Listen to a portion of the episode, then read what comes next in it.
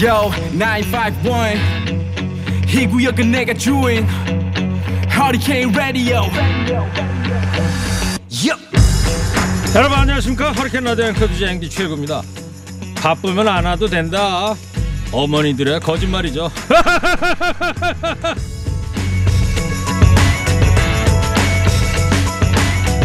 엄마가 자식에게 자주 하는 거짓말 이런 거랍니다.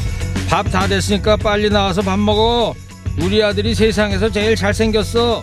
대학 가면 멋지고 예뻐지고 저절로 애인도 생긴단다. 벌써 학교 갈 시간이야. 빨리 일어나. 세뱃돈 맛없다가 나중에 크면 줄게. 이 중에 몇 개나 들어보셨습니까?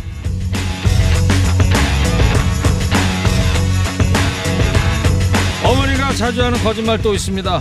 바쁘면 안 와도 된다.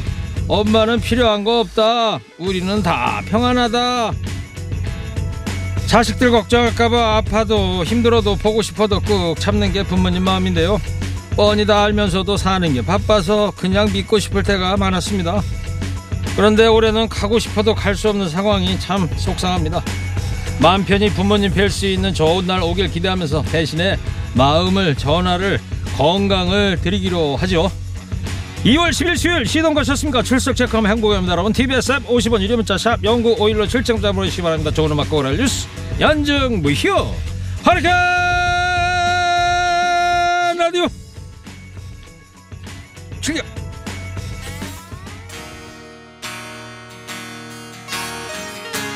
선거건들 김경래 PD의 첫 곡입니다. 박상민 멀어져간 사랑아 무료 커피 다들 아시죠? 샵 0951 50원 유료 문자로 신청하시기 바랍니다.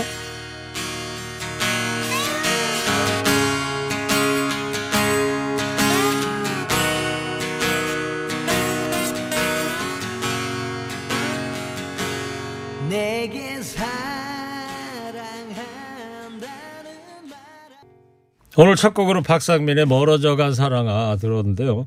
신박수 청취자께서 노래가 그래서 그런가 엄청 쓸쓸해 보이십니다. 유튜브로 제 모습 보고 그러시나 봐요. 괜찮아요. 네, 뭐 날씨가 오늘 화창하지는 않죠. 사랑이 멀어졌는데 뭐 그럴 수밖에 없겠죠.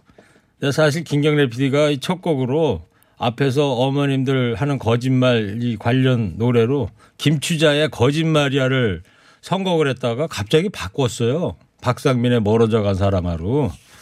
그냥 그 틀지. 에이. 7797님. 오늘 출근길 신호 대기 중에 접촉 사고를 당했는데요. 경미해서 다음부터는 조심하시라고 그냥 보내드렸습니다. 형님 저 잘했죠? 형님이 칭찬 커피 좀 주세요. 정말 잘하셨습니다. 어떤 경우에 보면 별거 아닌 것 같은데 범퍼에 약간 조금 흠집 생겼다고 그냥 양쪽에 차 다 막히고 말이죠. 예. 보내드릴게요 커피. 잠깐 스쳐가지고 목 붙잡고 나오는 사람들 아유 참 끔찍합니다. 예.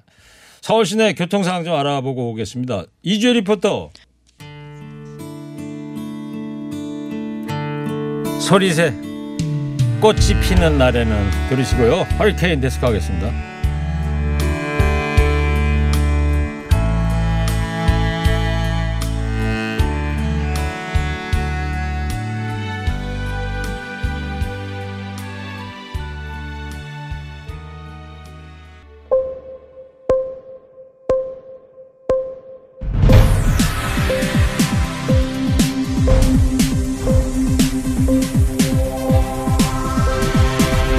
허리케인 데스크.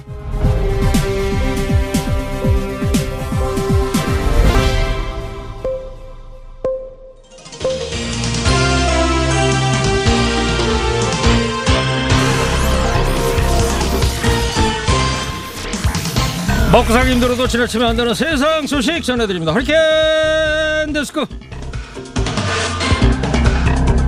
첫 번째 소식입니다. 김은경 전 환경부 장관이 직권남용 등의 혐의로 징역 2년 6개월을 선고받고 법정 구속됐습니다.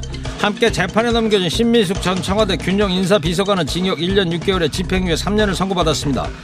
두 사람은 박근혜 정부 때 임명된 환경부 산하기관 임원들에게 압력을 행사해 사표를 받아내고 그 자리에 청와대와 정부의 내정자가 임명되도록 채용 과정에 개입한 혐의로 기소가 됐죠.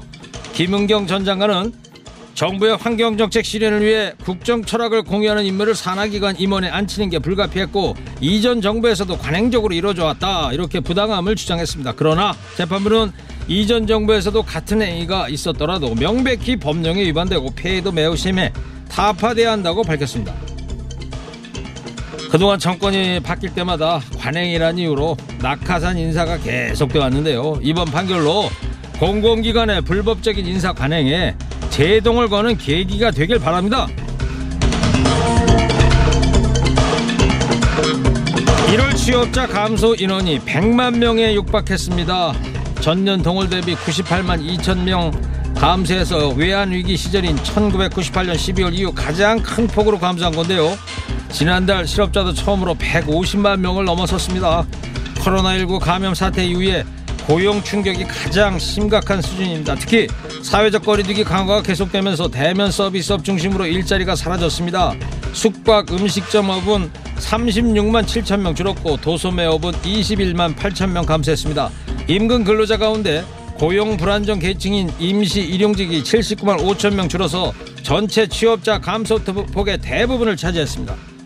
없는 사람에게 코로나19는 더 가혹하다고 하더니 누구나 코로나19로 힘겹지만 일자리마저 잃은 분들은 앞이 막막합니다.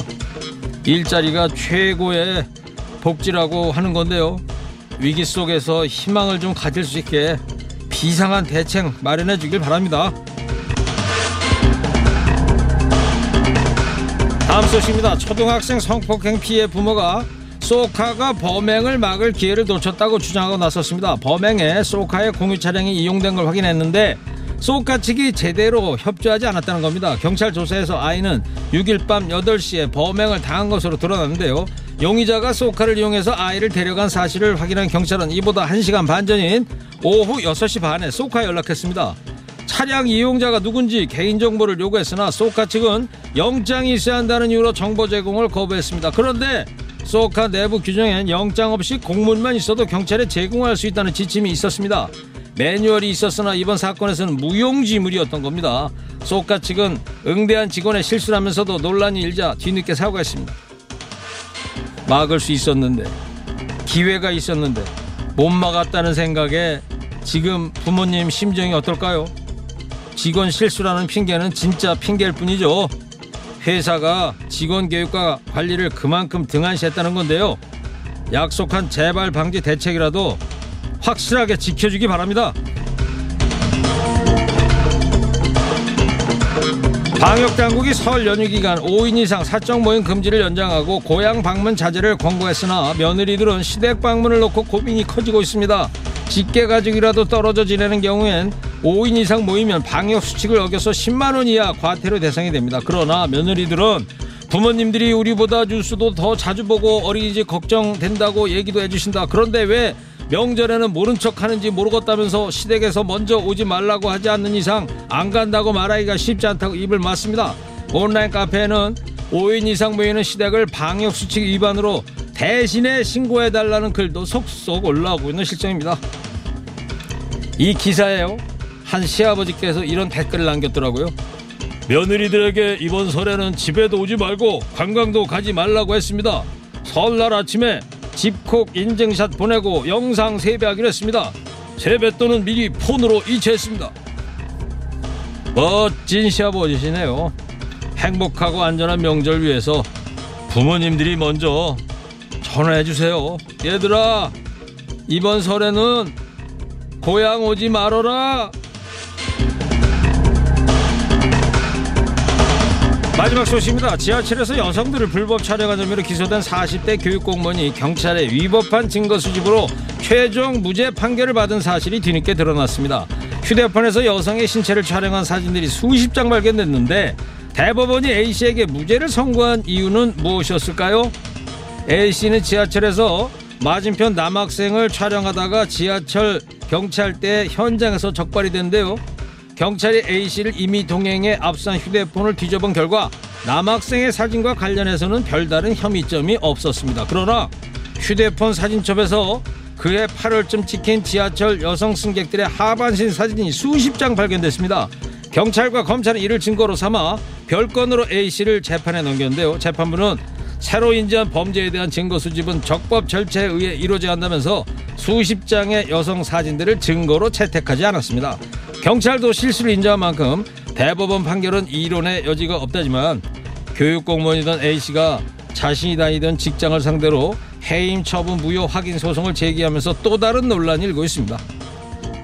그러니까 해임 처분 무효 소송에서 이기면 다시 교편을 잡을 수 있다는 거 아닙니까? 결국 법이 오히려 범죄자를 보호한 꼴이 됐네요. 다시는 절차상의 문제로 실체적 진실을 날리는 일은 없어야겠습니다.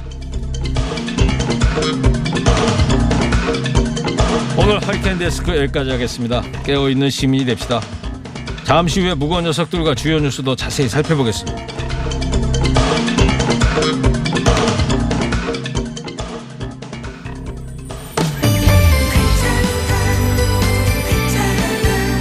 혜연이 괜찮다.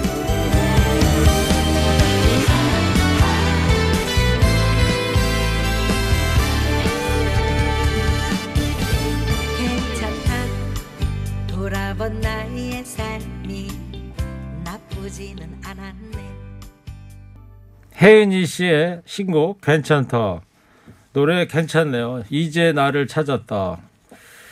근데 듣다 보니까 노래를 참 편하게 부르신다는 생각이 듭니다. 이 상당히 이제 고음인데 말이에요. 제가 이거 부르면 아마 빽빽거려 올라갈 것 같은데 말이죠. 경의를 표합니다. 한 청취자께서 안녕하세요. 저는 60년생이고요. 3남매를 둔 주부입니다. 저하고 갑장이시네. 평소에 최일구의 허리케인 라디오 사연을 가족에게 이야기해주곤 하는데요. 오늘은 특별히 제 둘째 딸 생일이에요. 엄마가 허리케인 애청자임을 확인하고 싶어 하는 딸한테 뜻깊은 추억이 되었으면 하는 마음으로 커피 한 잔을 부탁해 봅니다. 감사합니다. 어, 따님 생일이군요. 정말 축하합니다. 예. 60년생이시니까 뭐 작년에 환갑도 하셨을 거고. 예. 커피 한 잔 보내드릴게요. 따님한테 꼭 얘기해 주세요. 예, 허리케인 라디오에서 선물로 커피 보냈다고요. 지금 시각 2시 반입니다. 뉴스는 필요 없어 무거운 뉴스만 필요 있어 당신에게 들려주고 싶어 무게 있는 뉴스를 무거운 녀석들이 전해줘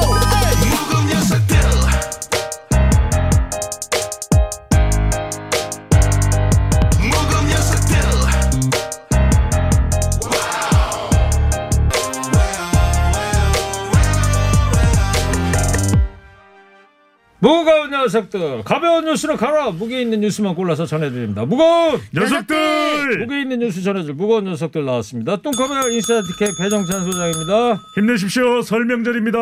시사계 선덕소녀 박연미 기자 여러분 덕이 왔어요. 누가 왔어요? 덕이요 덕이. 선 덕이. 아! 찬이와 덕이. 네. 자 간결하게 해주시고. 6353 청취자께서 무거운 녀석들 지금까지 가볍고 지루한 뉴스는 잊어라. 무게 있는 뉴스만 골라서 전해드립니다. 무거운 녀석들. 제가 하는 걸 그대로 따라서 문자로 보내주셨는데 근데 두 분 말이죠. 네. 저희가 이제 3월 8일 저 달력 보세요. 어. 3주 뒤 이제 월요일부터 3월 8일 본 개편하는데 아, 지금 이 코너 이름 무, 무거운 녀석들 이름을 좀 바꿔보려고요. 왜냐하면 어. 네. 맨 처음 이 코너 시작할 때는 배종찬, 정상근 기자 이 두 분이 이제 풍채가 좋아갖고 지은 코너명인데 어. 무거운 녀석들이라고. 근데 보면 뭐 보세요 선덕여왕도 그렇고 다 날렵하신 분들 음, 또. 백범 교수도 그렇고 네. 많이 영입이 돼서 이름을 좀 바꿔야 할 것 같은데 네. 두분 뭐 좋은 생각 있어요? 있어요 없어요? 우스운 녀석들 어떠세요? 예? 우, 우스운 잘생긴 녀석들 어때요? 어, 그래요? 잘생긴 별로다. 녀석들. 예. 녀석들. 네. 별로라고 그러면. 청취자 여러분밖에 믿을 분들이 없어. 청취자 여러분. 3월 8일부터 무거운 녀석들 코너 이름을 좀 바꾸고 싶은데 여러분들께서 이름 좀 하나 좀 올려주시기 바랍니다. 당첨되면요 온수 매트 보내드린다. 와. 자 코너 끝에 방송만 잘 듣고 계시면 금세 맞출 수 있는 무게 있는 퀴즈도 준비가 돼 있고요. 커피 네. 쿠폰도 준비돼 있고요. 자 그리고 또 이 젤리 또 새로 어제부터 나온 것도 허허, 있고. 그 사이에 뭐 루삼진님 풍성합니다. 이거. 네. 안 바꿔도 될 것 같다는 어이. 의견이 있어요. 명절 명절 반응이네요. 네. 자, 서울시장 후보들 가상 대결이 있었는데 어떻게 나왔어요?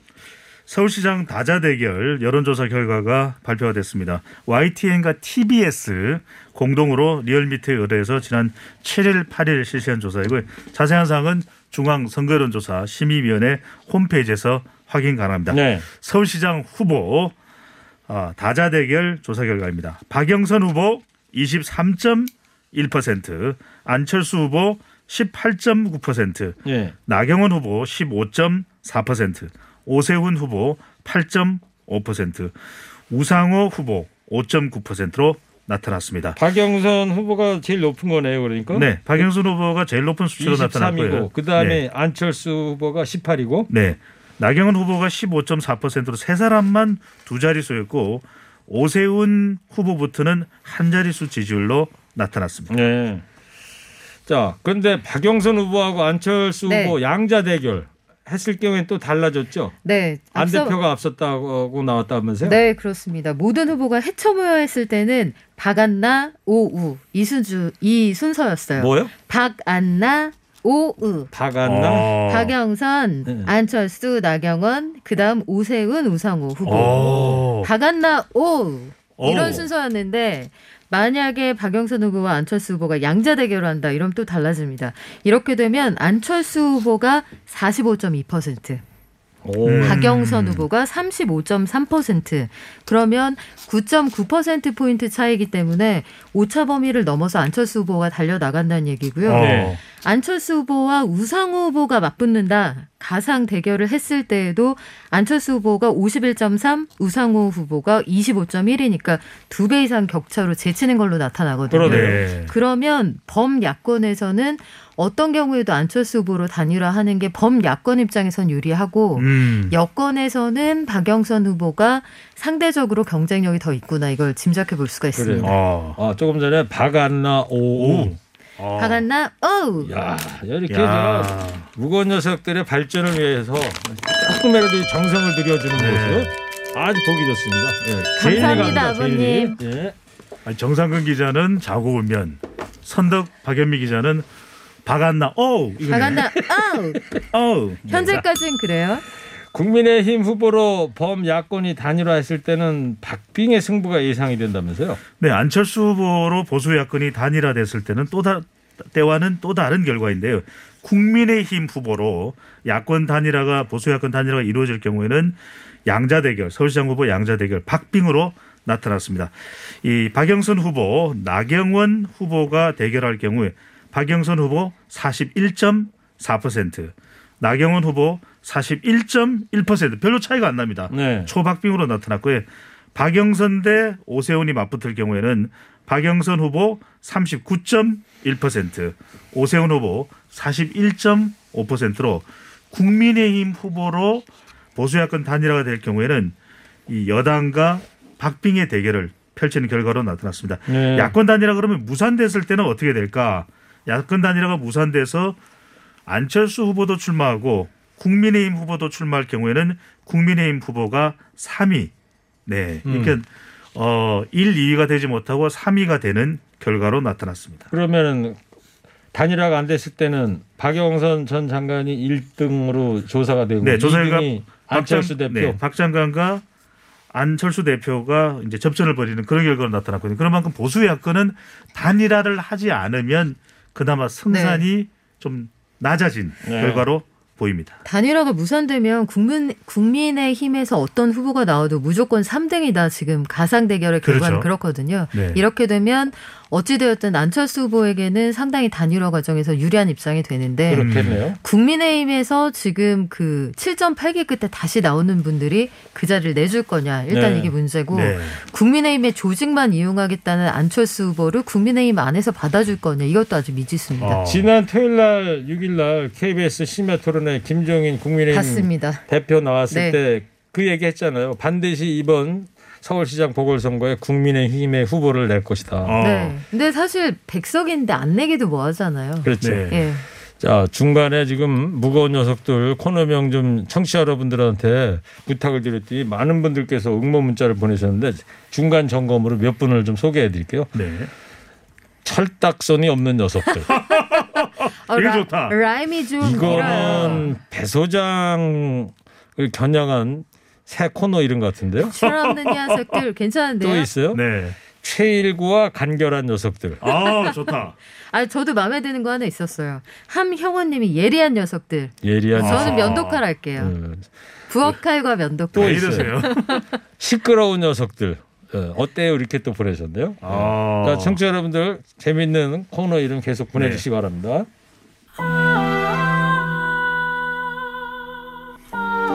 김은경 전 환경부 장관이 법적 구속이 됐습니다 어제. 네, 서울중앙지법 형사합의 25-1부가 직권남용 권리행사 방해 등의 혐의로 기소된 김 전 장관에게 징역 2년 6개월을 선고하고 법정 구속했습니다. 지난 2018년 1월까지 환경부의 공무원들을 시켜서 이전 정부에서 임명된 산하 공공기관 임원 15명에게 사표를 내라고 강요했고 이 중에서 13명에게 사표를 받은 혐의를 받고 있는데 공모직 채용 과정에서 청와대 추천 후보자가 유리하도록 했다 이런 혐의도 받고 있습니다. 아, 이 사건이 이제 처음 공론화된 게 거의 2년여 전이죠. 2018년 네. 12월 달에 김태우 전 청와대 특별감찰수사관이 폭로를 해가지고 음. 당시 자유한국당에서 이제 고발한 사건이에요. 네. 황정부 네. 블랙리스트다 그래가지고 어제까지 와서 1심에서 이제 법정 구속이 된 건데 어. 이 정부의 이 도덕성 문제를 두고 공방이 한창인데 말이에요. 정치권 네. 반응 은 어떻습니까? 아니 그 말씀드리기 전에 뉴스에 대한 정리가 너무 깔끔하신데요. 저기 간결하게 해주시고요. 네. 자기 할 일 해주세요. 네. 자, 제 1합니다. 네. 여당과 야당이 완전히 엇갈렸습니다. 반응이요. 신영대 민주당 대변인은 검찰의 선택적 기소와 법원의 판결에 아쉬움이 남는다. 예, 향후 항소 절차가 남아있는 만큼 최종 결과를 지켜보겠다고 밝혔습니다. 반면에 네. 국민의힘은 내로남불 유전자다. 이 총, 내로남불 유전자. 예, 맹공세를 펼쳤습니다. 김은혜 국민의힘 대변인은 문재인 정부의 유전자에는 민간인 사찰이 없다더니 체크리스크를 가장한 체크리스트를 가장한 내로남불 유전자가 다시 한번 확인된 셈이다. 2018년 12월 당시에 문재인 정부의 유전자에는 민간인 사찰이 존재하지 않는다고 이야기했던 사람이 김의겸 전 대변인 아니냐 예. 이 내용을 좀 비꼰 것으로 보이는데요. 김은혜 대변인은 문재인 정부는 민간인을 사찰하거나 블랙리스트를 만들지 않는다는 당시 민정수석 누구겠습니까? 조국 전 장관이 이제 답하고 책임져야 한다고 비판을 강화했습니다. 네.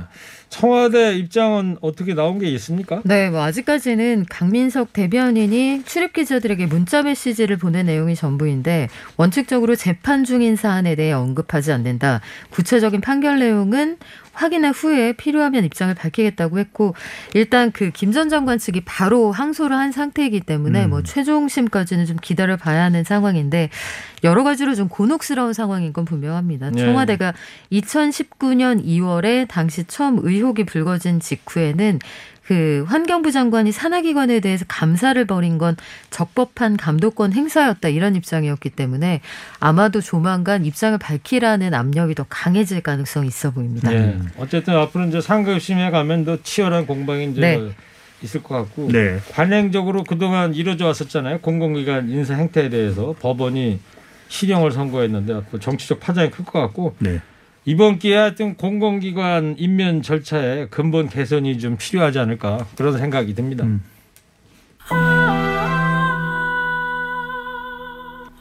더 할게나드 앵커 DJ 최일구고요. 인사이트 K 뚱커벨 배종찬 소장 시사계 선동영 박연미 기자 함께하고 있습니다. 자 이번 달 26일부터 시작이 된다고 그러죠. 아스트라제네카 백신 접종이 시작이 된다면서요. 네, 원래는 그 2월 중순에 화이자 백신이 들어올 예정이었는데 요게 백신 공동 구매 기구인 코백스 Facility라고 전 세계에서 같이 구매를 해서 나라별로 나눠주는 이 기구에서 화이자 백신을 보내줄 예정이었거든요. 근데 요 과정이 늦어지면서 국내에서 생산하고 있는 아스트라제네카 백신을 우리가 먼저 맞게 될 가능성이 커졌습니다. 예. 아스트라제네카 백신은 그 24일에 경북 안동에 있는 SK 바이오사이언스 생산 시설에서 출고가 되고요. 다음 날 전국으로 뿌린 다음에 26일부터 접종이 시작될 예정입니다. 네, 안동. 네. 국내에서 생산이 되는 거죠. 그렇죠. SK 바이오사이언스요. 코백스 Facility가 중요할까요 오늘? 아유 겁나게 중요하죠. 겁나게 중요합니다. 네. 미칠 믿겠죠요. COVAX Facility 우리 한 500만 개 정도 한번 쳐볼까요? 왜요? 네, 저개발국에도 500만 개 정도는 나눠주겠다. 오. 어. 북한에도 아마 지금 공식적으로 그렇죠. 북한은 우리는 확진자가 한 명도 없다는 입장인데 250만 개 정도는 주겠다 이런 입장을 정한 걸로 어. 알고 있습니다. COVAX Facility. 네. 아주 어렵긴 한데요. 예. 자, 최초 접종 대상은 어떻게 나와 있죠, 지금? 네, 우선 접종 대상자 등 이 백신 접종 단계에 대해서는 지난달 28일 정부에서 발표를 한 바가 있었습니다. 우선 1단계로 가장 먼저 접종받는 대상인데요.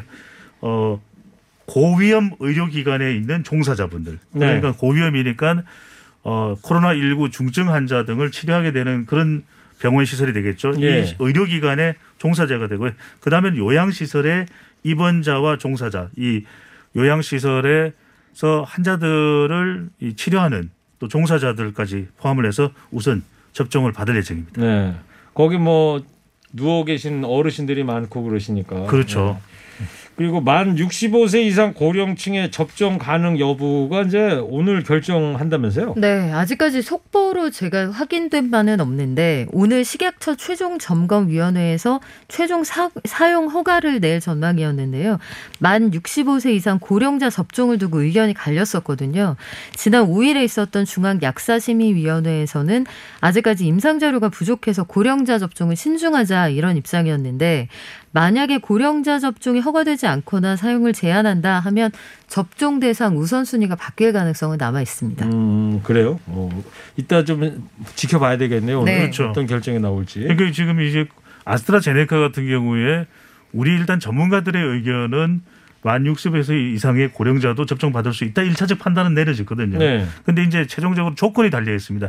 임상 시험에서 아무런 이상이 없을 것. 그리고 미국 등에서도 이것이 접종 대상이 된다는 이런 전제 조건이 몇 개 있는데 이게 안 될 경우에는 이제 공급이나 또 접종 대상자 자체가 달라질 수가 있는 거죠. 네, 지금 속보 나온 걸 전해드릴게요. 식약처가 아스트라제네카 백신에 최종 허가를 내고요. 고령자도 맞도록 하겠다. 음. 이런 허가하는 방침을 내놨습니다. 오늘 김강립 식품의약품안전처장이 방금 브리핑한 내용입니다. 그렇군요. 아, 알겠습니다. 자, 청취자 여러분 방송만 잘 듣고 계셨으면 금세 맞힐 수 있는 무게 있는 퀴즈 드릴게요.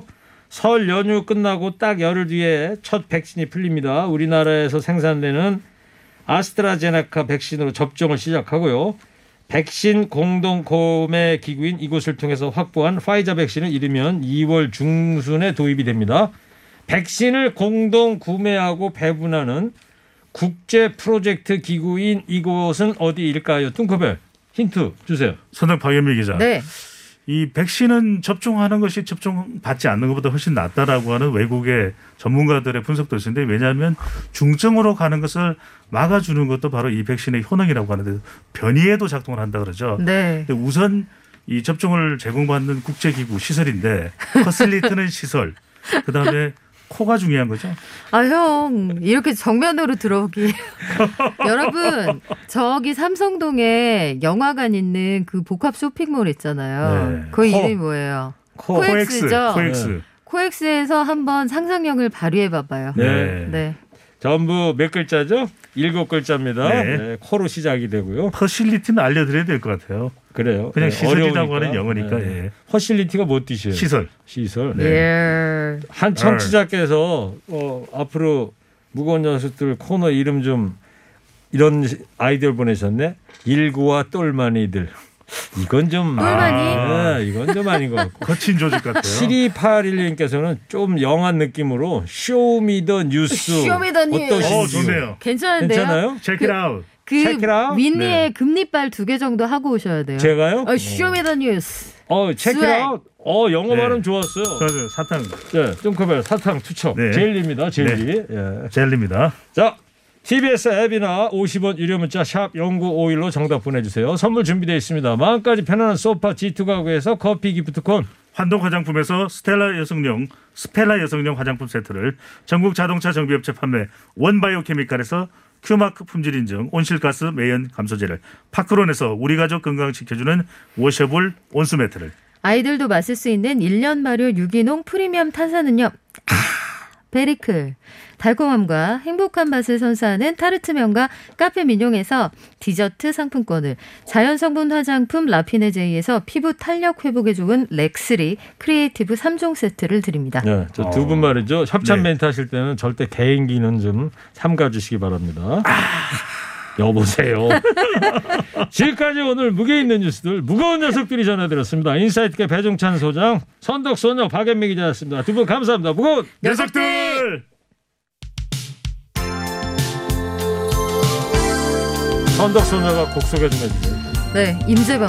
이 밤이 지나면 이 밤이 지나면 지나면 간결하게.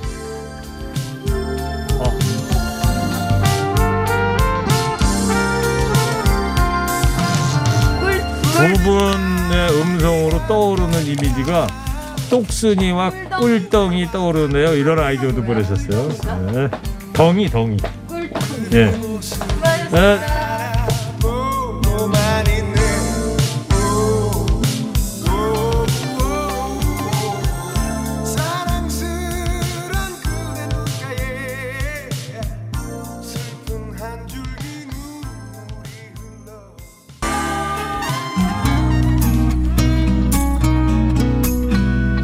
조금 전 무게 퀴즈 정답 코백스 퍼실리티입니다. 당첨자 명단 홈페이지에 올려놓을 거고요. 잠시 후에 안진걸의 암행어사 최국의 인생 고민 상담소 울지 마세요로 돌아오겠습니다. 6810님께서 신청하신 노래예요. 왁스 슬퍼하려 하기 전에 들으시고요. 채널 고정해 주세요.